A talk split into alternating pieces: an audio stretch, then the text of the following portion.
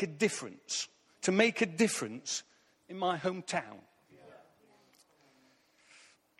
And here we are at Arena Church, a prayer answered for such a time as this.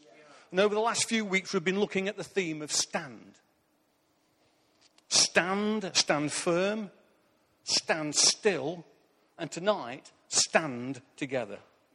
And to be asked to share on this theme on this Sunday, the 11th of the 11th, Remembrance Sunday, when churches and family and people around this country remember the sacrifice of hundreds of thousands of men and women who stood together. During the First and Second World Wars, the Falklands, Iraq, Afghanistan, just to name a few places, they stood together to make a difference. On September the 11th, 1940, during the Battle of Britain, Winston Churchill made a live broadcast to London. And it was titled Every Man to His Post. And during this speech, he said these words This is a time for everyone to stand together and hold firm. I'm not sure if he took those words direct from the book of the Philippians, which Liz just read out. But I believe those words spoken are as true and as necessary today as they were when they were written in the Bible and as they were when they were quoted by Winston Churchill. And you may say, well, we're not in a battle. We're not at war. I'll say, well, wake up. We are in a daily battle. We are in a battle for the lives of our children, our families, our neighbours, our work colleagues, for the lost and homeless, because there is a relentless enemy trying to destroy God's creation. And we need to stand together like never before. Now, I want to try and explain to you what I believe it means to stand together. Because I'm sure if I asked everyone to write down, what does it mean to you to stand together? Everyone would write something slightly different. So I'm going to try and explain what I believe it means to stand together. And to do this, I'm going to uh, use an example from the natural world, something that I was taught in the natural to hopefully explain to you something in the, in the spiritual. Okay? So, you know how Jesus took, for example, words like sheep. He talked a lot about sheep and I am the good shepherd, and he talked about fish. I'm going to make you fishers of men. He talked about seed, faith as small as a mustard seed. He talked about the sower. He used the things of the world that people could see and relate to to teach them kingdom principles and dynamics. So I want to build a, a mental framework, as it were, a skeleton, so that uh, to show you something that I've learned in this world that hopefully exemplifies many kingdom dynamics and principles. Please understand that this is just an example. I, I don't want you switching off and saying he's not preaching from word at God. So he's heretic. I'm not going to listen to him. I, I'm showing you an example first, and then I will bring the word of God in later to, to, to build up the skeleton, to put muscle and sinew on this picture. Okay? Now, to do this, I need some volunteers. I'm going to have to move this right out here because I'm going to have to get some uh, volunteers. And I've asked one or two people if they'd be willing to help me. So if I've asked you, uh, you would, be, would you come out now, please? And Kevin, I'd like you to stand at this end, please. And then Peter there. Josh. Annie, would you come stand there? Glennis, would you come stand over here, please? And, and can you just put your arms out and just stand with your fingertips touching each other? So spread out. Now, I have worked in the police service for 38 years. I was 12 when I joined. Um, and, and, and, I'm using an example from my. You can put your arms down now. Put, put, put your arms behind your back like that. That's it both of them. Well, I can't put both of them around behind my back because I won't be able to. And then I just want you to go, hello, hello, hello. yeah, that's it, right. Well, I'm, I'm going to teach you something that I've learnt in public order. So these now are the riot police.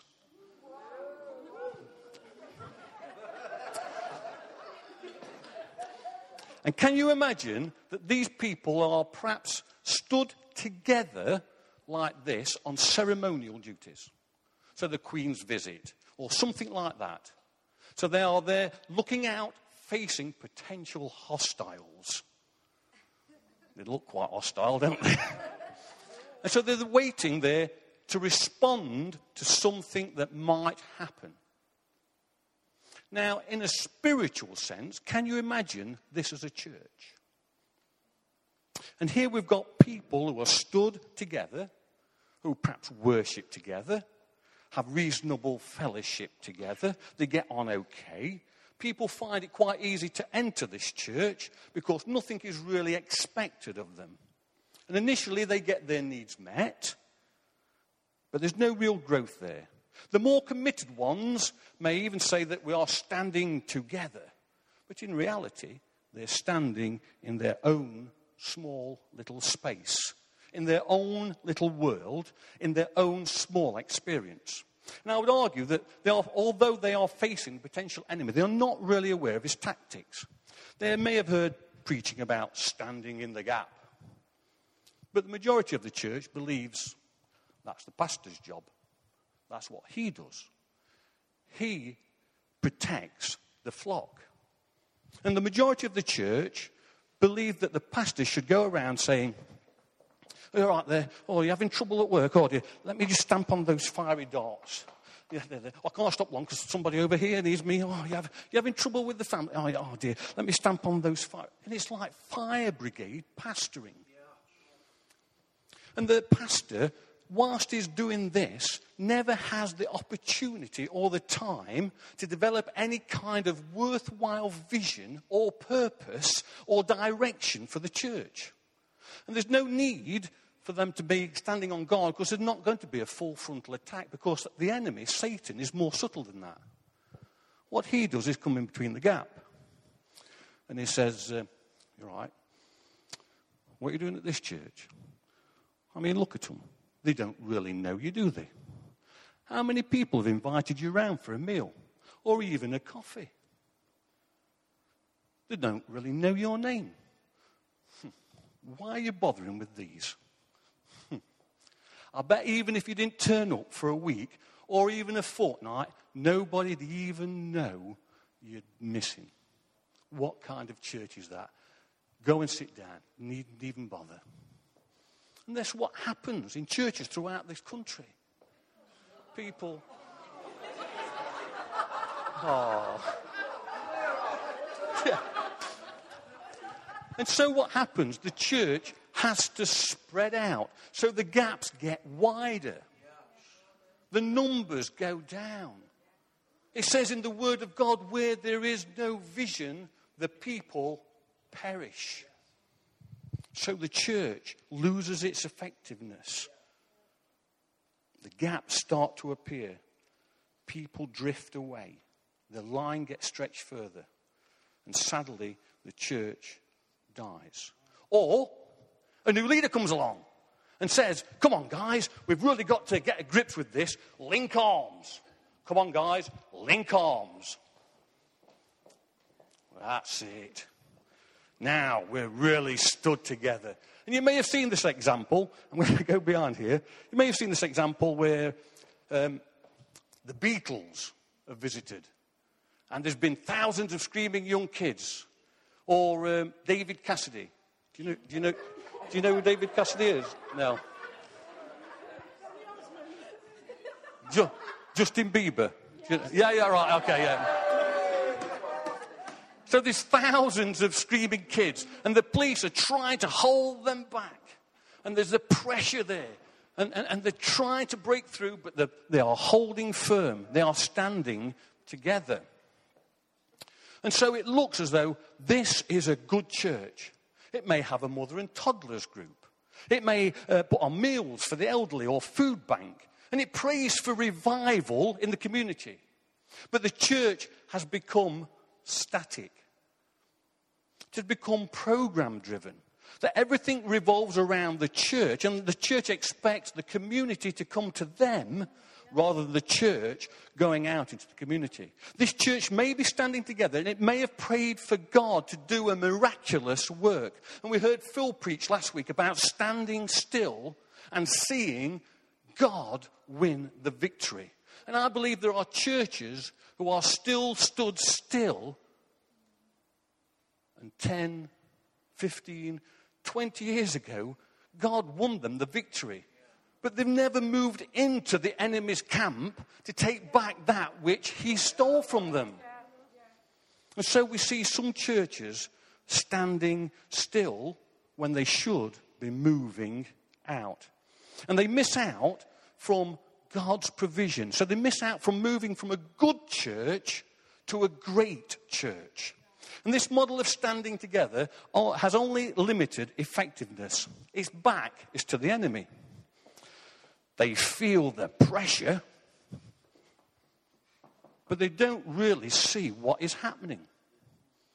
And then all of a sudden, Satan, the darkness of powers, start to come and says, Right, I'm going to be specific about the attack. And he will pinpoint a person, a worship leader or a, uh, uh, an emerging leader, and he will put all his pressure on that one person. And he comes along here and he breaks in, this, in the physical. If you've got a broken arm, you become ineffective. And in the spiritual, if an emerging leader becomes broken in a spiritual sense, as it were, all hell breaks loose. And all of a sudden you get church splits, church divides. Church loses its effectiveness again. Okay, guys, can you just drop your hands? I want to show you a third way. I want to show you, now this is called trudging and wedging. trudging and wedging. And what I want you to do, I want everybody to face that way. And I want with your left arm to get, put that left arm around the waist of the person in front. So, put, yeah. So that there's no gaps. Because I'm going to try and break through this line. So you've got your right hand free, hopefully. So this is to protect yourself from attack, so you can push me away. or,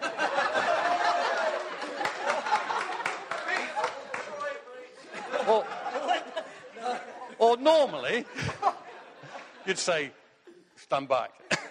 but, but what happens as well, if anybody tries to push in, it's not just you I'm attacking, because you are protecting him. And what happens is that you would pull the person down the line. So if I start to attack here, everybody would pull me further and further down the line until in the natural world there would be arrest squads or, or snatch squads or whatever. But here we've got a position of strength. We've got, a, in the natural, a very strong position. They don't feel isolated. They are collective strength. There's a synergy here that makes this example feel so strong.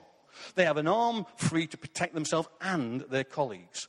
Now, I've been in this formation during the miners' during the sad times of the miners' strike. I mean, whatever you thought about the political scenario, it was sad times for lots of communities. And I was, I've been in this position as a police officer, four deep.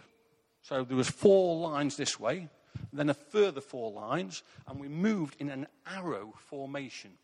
So as the, the crowd was there, we moved in like an arrow formation. The leaders, the superintendents in charge, were in the middle of this line. They weren't in the firing line, as it were. They were in the middle, directing the direction of the arrowhead. So the arrowhead started to break through the crowd and then move them to the side of the road. So here we, here we have a picture of an arrowhead formation. Can you picture this in the spiritual sense. A church that stands together like this. A church that has broken through the initial embarrassment of getting close together. That's why I've stood you like that. So you weren't embarrassed. But initial embarrassment of getting intimate and close together. A church that has put petty differences aside. A church that is equipped with the holy armor of God the helmet of truth, the breastplate of righteousness, belt of truth, the sword of the Spirit, the shoes of readiness to, sp- to spread the gospel, and the shield of faith. Can you imagine a church equipped, a tongue speaking, word wielding church? I can do all things through Christ who strengthens me. He that is in me is greater than he that is in the world. We are more than conquerors through him who first loved us. A togetherness that stands the attack of the enemy. You see, in the natural, if I were in the natural looking how to break into this um, line, I'd perhaps, uh, I'd perhaps choose this elder person. Le- le- le- less, less strength, less agile. So I would perhaps focus my attention on this elder person rather than this young, strong, vital person. But in the spiritual sense, in the spiritual sense, I know that this is a prayer warrior. I know that she has prayed and prayed. She has prayed on her knees and wept for her family, for her friends, for her colleagues, and I've seen prayers answered. So, in the spiritual sense, I'm not going to attack her. I don't relish tangling with her. She's a prayer warrior. However, this is a young person. And although she is vital and passionate and got energy, she may not have that spiritual maturity to withstand a prolonged attack. But when they stand together, when you've got the energy and passion and drive together with the maturity and wisdom, where do you, where do you attack? There is no weak point. So, this is a position of strength. So, when we stand together, when the passion and energy stands next to experience, there is no weak point to press home the attack. Satan, you want our leaders? You want our church leaders? You've got to come through us first. You want our families, our children? You've got to come through us first. You want the lost and the homeless? You've got to come through us first. You want the drug addicts and the lost and the homeless and people in Mansfield? You've got to come through us first. You see, in this model, we have a church that understands the ways of the enemy, that faces up to the physical and spiritual challenges ahead, standing firm on the Word of God, on the promises of God, willing to stand still to see God do the miraculous, and then we start trudging. Right, this is the best bit. With your left foot, foot first forward, you take very small steps and go one, two, one, two. Very small steps. That's it. That's it. Okay. You, okay, stop, hold it there, guys. Trudging away, it was awful, really. but they do. They need some training in that, you see. But that's what happens. You start moving forward, but you only take small steps because of the hail of broken bottles and bricks that come your way, the bottles of broken dreams, the shattered lives that you don't want to trip over, but you're going into the enemy's camp. A church that is trudging step by step, prayer by prayer, day by day, trudging through all this rubble to get into the provision of God. A church moving forward. A church united by purpose. A church mobilized by vision. A church motivated by compassion. And here we are, the church praising God, moving into the enemy's camp. Okay, guys, thanks so much. You can sit down now. Thank you.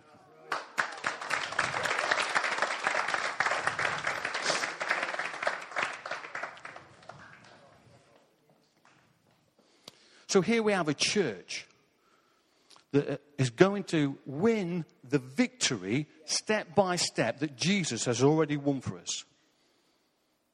Now, I can imagine already that the father of lies has started whispering to one or two of you already, saying, Oh, I couldn't do that. You can't do that. You're not experienced enough. You don't know anyone well enough. How can you stand together like that? You don't know the Bible. You don't even pray that much. Well, let me tell you, you don't need to know the Bible or be experienced in prayer. You just have to be available. The great thing about standing together is that people around you want to help you in your personal walk of faith. But sometimes you, you do have to be intentional. You need to look out for that help. That's why the church puts on uh, events on Saturday mornings or Tuesday nights at Connect Group. It's so that we can learn how to stand together. But if you never go to any of the meetings, you never meet people. You never break through the initial shyness or embarrassment. So I just want to give you three points, three pointers of standing together. And they're from Philippians 4 1 to 7. So if you've got that in your Bible and you want to turn to it, please do.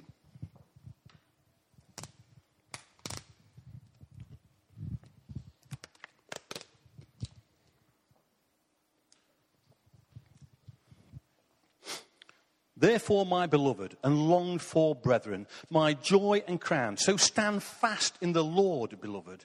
I implore Euodia and I implore Syntyche to be of the same mind in the Lord. And I urge you also, true companion, help these women who labored with me in the gospel with Clement and also and the rest of my fellow workers whose names are in the book of life. Unity is vital in standing together. There was obviously something going on between two ladies in the church. I don't mean to be rude, but there usually is.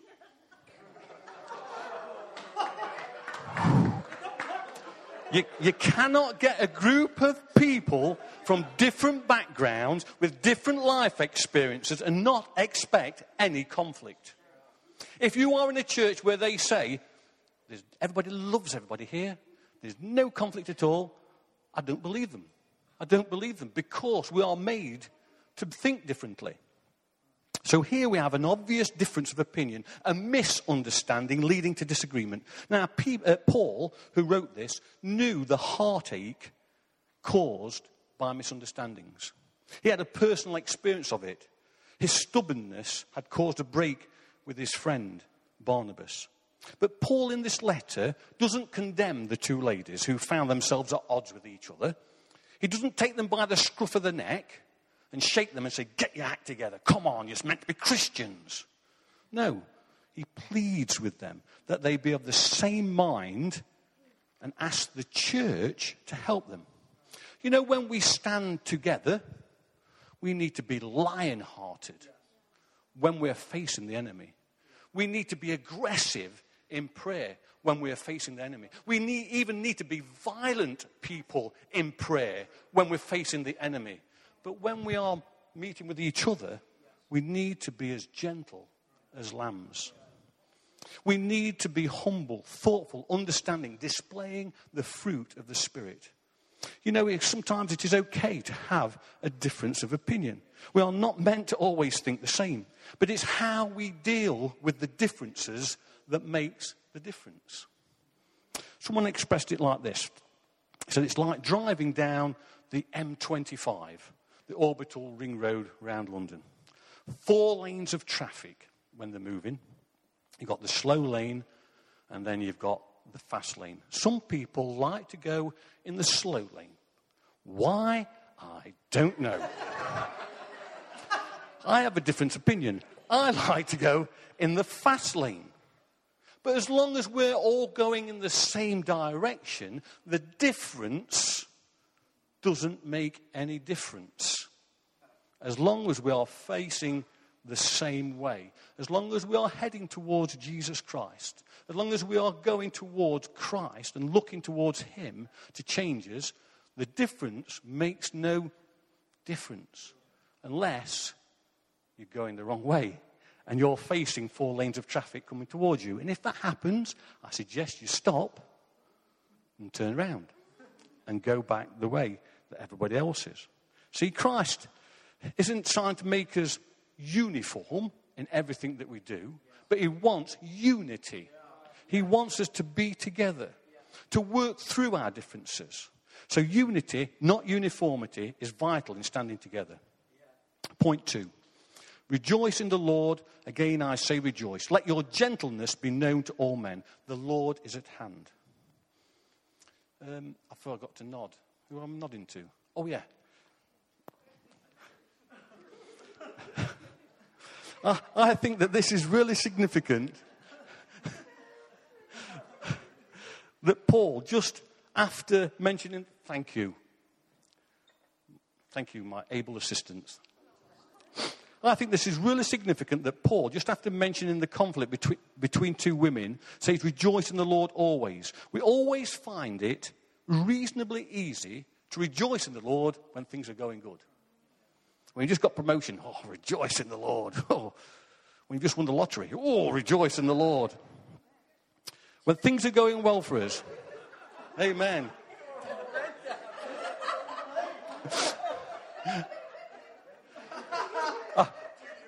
I often say to the Lord, Oh, Lord, just let me win the lottery. I'll do so much more with the money. And he said, I'll meet you halfway, buy a ticket. But, but it's not easy when things are going bad, is it? Okay. Let me just give you an example.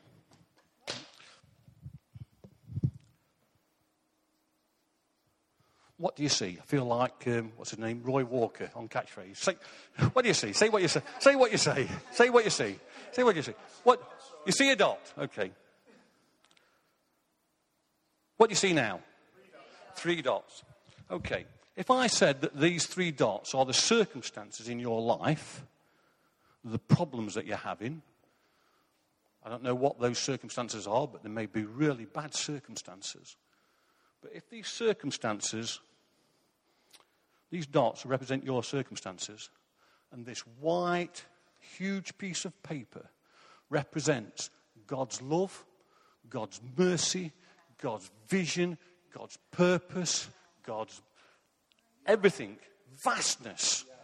We often look at the small dots and forget to see how big our God is. So sometimes our focus is on the circumstances around us rather than on the vastness of God's love. And to stand together, we need to keep focused on Christ. Keep focused on the vision. And then our differences, our circumstances become less important because we begin to see the bigger picture. We begin to see God's kingdom. Thy will be done on earth as it is in heaven. So, unity focus, and lastly, the presence of God.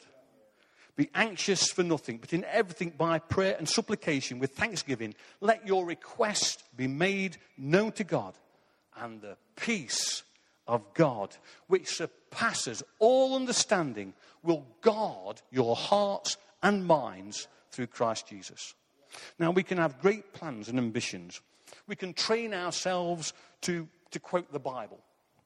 We can buy buildings and hold meetings, but unless Christ is present, unless God is present, what's it all about? You know, there are many people who stand together. I was stood with my mates on Saturday at this football ground. People stand together at sporting arenas.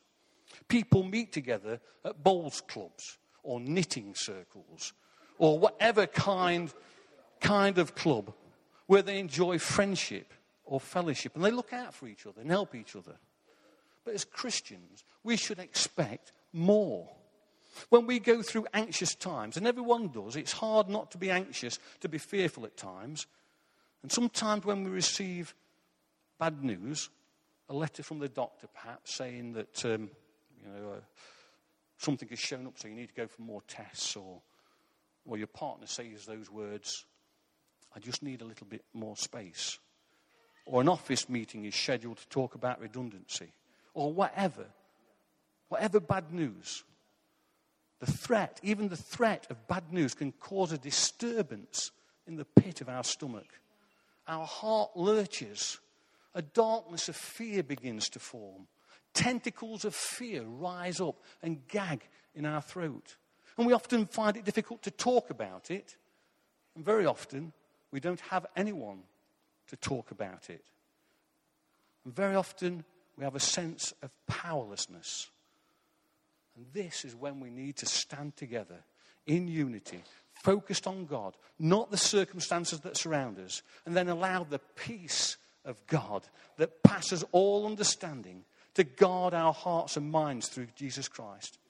Why does the peace of God surpass all understanding? Well, it's because when we keep focused on God, when we place our problems in His hands and begin to realize how great is our God, how big is our God, then even through, though our circumstances don't appear to have changed that much, we know that He that is faithful will never leave us or forsake us. And so our perspective changes.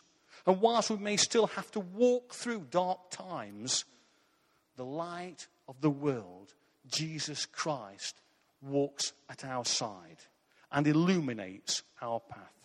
When we dare to say, the doctor may have told me that I have a brain tumor or heart disease or cancer, but whilst there is breath in my body, I want to stand together and snatch back from the gates of hell just one more person before I go to meet our Lord and Maker.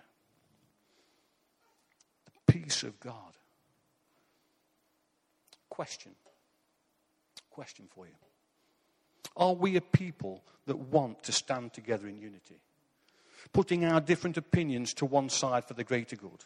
A people focused on Christ, not on our circumstances. A people expectant of his presence. So that standing together, united in purpose, mobilized by vision, motivated by compassion, we can take this town of Mansfield for Christ's sake. Are we? Well, let us pray.